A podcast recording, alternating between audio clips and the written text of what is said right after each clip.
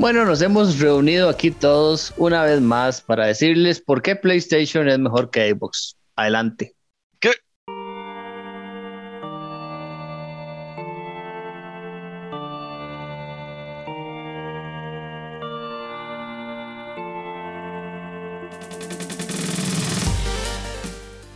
Saludos amigos de Dungeons and Geeks, su servidor Steven Oviedo en compañía de mis buenos amigos Geek Dago y Ronald Morales. Ya en serio vamos a hablar de eh, PlayStation Plus, del Game Pass y de las comparaciones ya que eh, PlayStation se, se mordió y va a presentar alternativas similares al Game Pass de Xbox. Pero antes vamos a saludar a mis buenos amigos. Saludos, Dago. Saludos, Steven. Saludos, Ronald, y a toda la gente que tiene plan el tiempito para escucharnos, ¿verdad? Mae, bastante interesante, sí, como vos decís, yo creo que tenían que, Game Pass realmente es, una muy buena idea y, pues si querían competir de alguna forma tenían que hacer esto. Sí, vamos a ser muy claros, ¿verdad? Lo hemos dicho en varias ocasiones. No es... El Game Pass no hace el factor que hace que alguna gente compre sobre el PlayStation y viceversa. Tiene que ver mucho con los juegos que tiene la consola.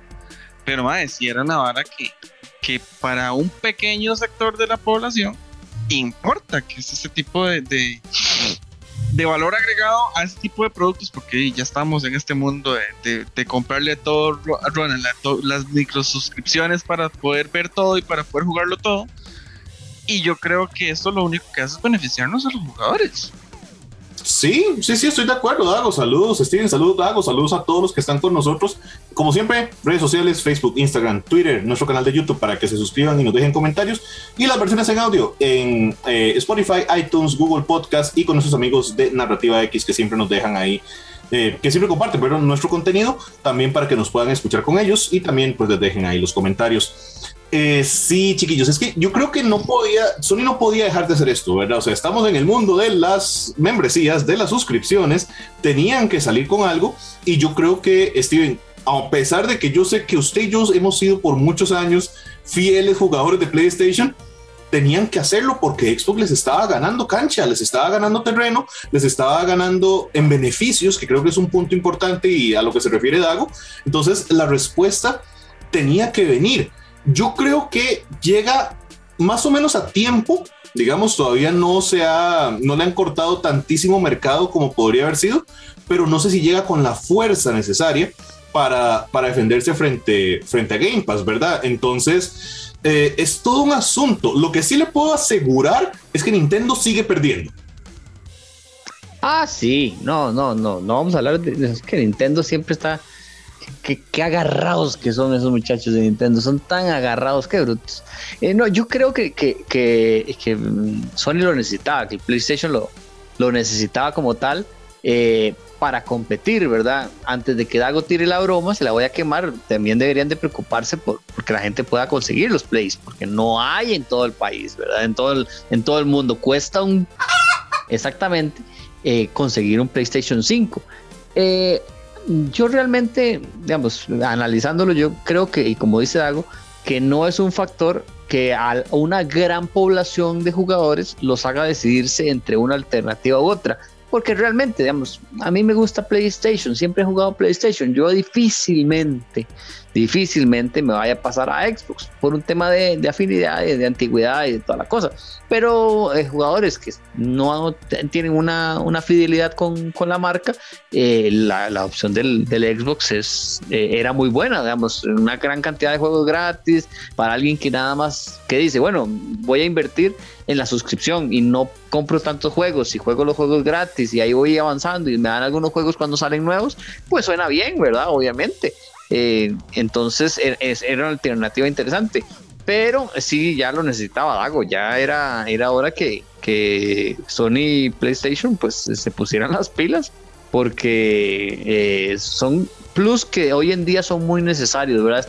Eh, en este tipo, como decía Ronald, estamos en la época de suscripciones y toda la cosa, es quién me da más, quién me da más cosas que me sirvan a menos costo para poder sacarle provecho.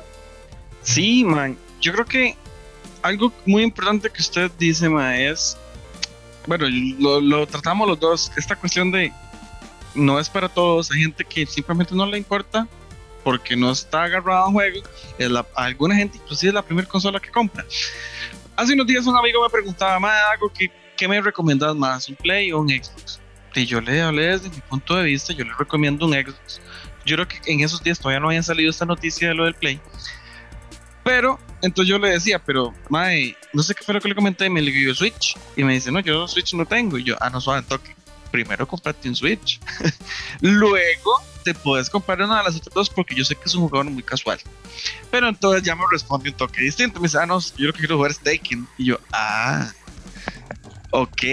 Entonces, son cosas diferentes. Vamos a ir a buscar la consola donde corra mejor. Porque yo, el me, o no sé cómo llegamos aquí. Mortal Kombat está en el Switch pero Mortal Kombat 10 no corre bien en el Switch. Eso es lo que dice todo el mundo. Entonces, no es una opción a considerar. Y hablando de Nintendo de nuevo, hay un asunto que yo creo que Nintendo le agarró tarde para meterse en esto de las suscripciones y por eso sacó el expansion pack. Pero como los más estaban atrasados, sacaron esta vara así como a la carrera, saque los de 64, agréguelos ahí, agregue esta vara de Animal Crossing y con el tiempo vamos a ir agregando cosas. Y yo creo que va a agarrar tardísimo. Cuando estos manes puedan agregarle eh, DLCs a Mario Party y a los otros juegos de ellos, porque hay un montón de juegos de Nintendo a los que les pueden agregar ese tipo de cosas, si llegaron tarde a la fiesta, porque estos dos ya van a estar con todos sus juegos y todo el montón de contenido que tienen. Y mae, pucha, o sea, a mí me gustaría ver de verdad el catálogo de juegos de, de Play para ver si se compara con el, con el del Game Pass, porque el Game Pass ahorita que yo les conté eran más de 500, madre. Y muchos son estrenos del primer día. Hay que ver si Sony llega a ese mismo nivel de, de calidad. Es que ese, ese, es un detalle importante, Dago, porque vamos, eh, yo me imagino que, ¿cuántos hay? Como 500 juegos en, en el Game Pass. Algo así, exagerado yo me imagino que una gran cantidad de esos pueden estar en el de PlayStation, los que son multiplataforma, digamos. Podrían estar eh, de fijo, ¿verdad? aunque puede jugar los dos. Ahí el punto es los juegos bravos o, los juegos de, que salen eh, primer, el, primer día. A ver si Sony se va a poner la mano en el corazón de meter algo ahí, ¿verdad? Digamos. bueno, yo no, no lo veo, pero por, decir, por decir un nombre, eh, el nuevo God of War, ¿verdad? No creo que vaya a estar ahí, pero digamos, juegos de esa índole, ¿verdad? O juegos que salgan solo para PlayStation.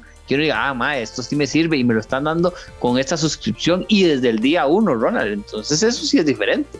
Es que ahí es donde yo, eso es justamente mi punto de por qué yo creo que Sony salió tal vez a tiempo, pero no con suficiente fuerza, porque ese es el, para mí es el punto de venta más importante que tiene el Game Pass. El acceso exclusivo desde el primer día a esos juegos que son de, de, core, ¿verdad? El estudio de, de, Xbox Studios como tal. Eso ya sabemos que van a estar ahí. O sea, yo sé que ese juego lo voy a tener porque tengo mi Game Pass Ultimate o lo que sea.